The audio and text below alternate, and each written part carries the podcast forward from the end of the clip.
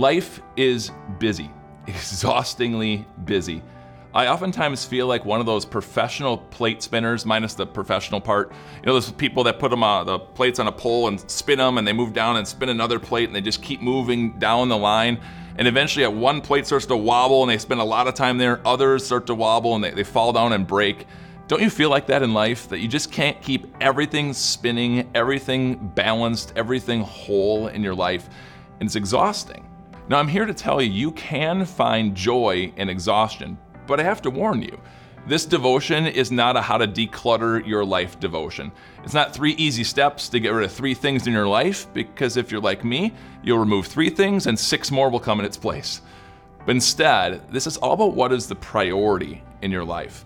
After Paul lists down all of his accomplishments, all the great things that he did, and how busy he was and exhausted he was in life, Paul says this But whatever was to my profit, I now consider loss for the sake of Christ.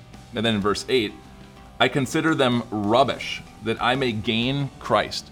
Paul said that all of his accomplishments, all the things that made him so busy and so exhausted in life, they were rubbish.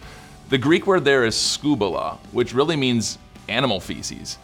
Paul's saying that the best of what he had, it was like dog done. You don't need it, you don't want it. Paul said that he was prioritizing things the wrong way he was not making it about Jesus, as oftentimes he was making it about himself. If you want to have joy and exhaustion, look at the priority list of why you're doing what you're doing. Your value, your self worth is not contained in how many birthday parties you get your child to throughout the course of the year. Your value, your self worth is not all the extra, extra, extra that you do in your life. That'll just make you exhausted and quite angry. Instead, make sure everything you do is done with the purpose that you're giving glory to God, thanking Him. You're still going to be busy, but there'll be joy in that exhaustion.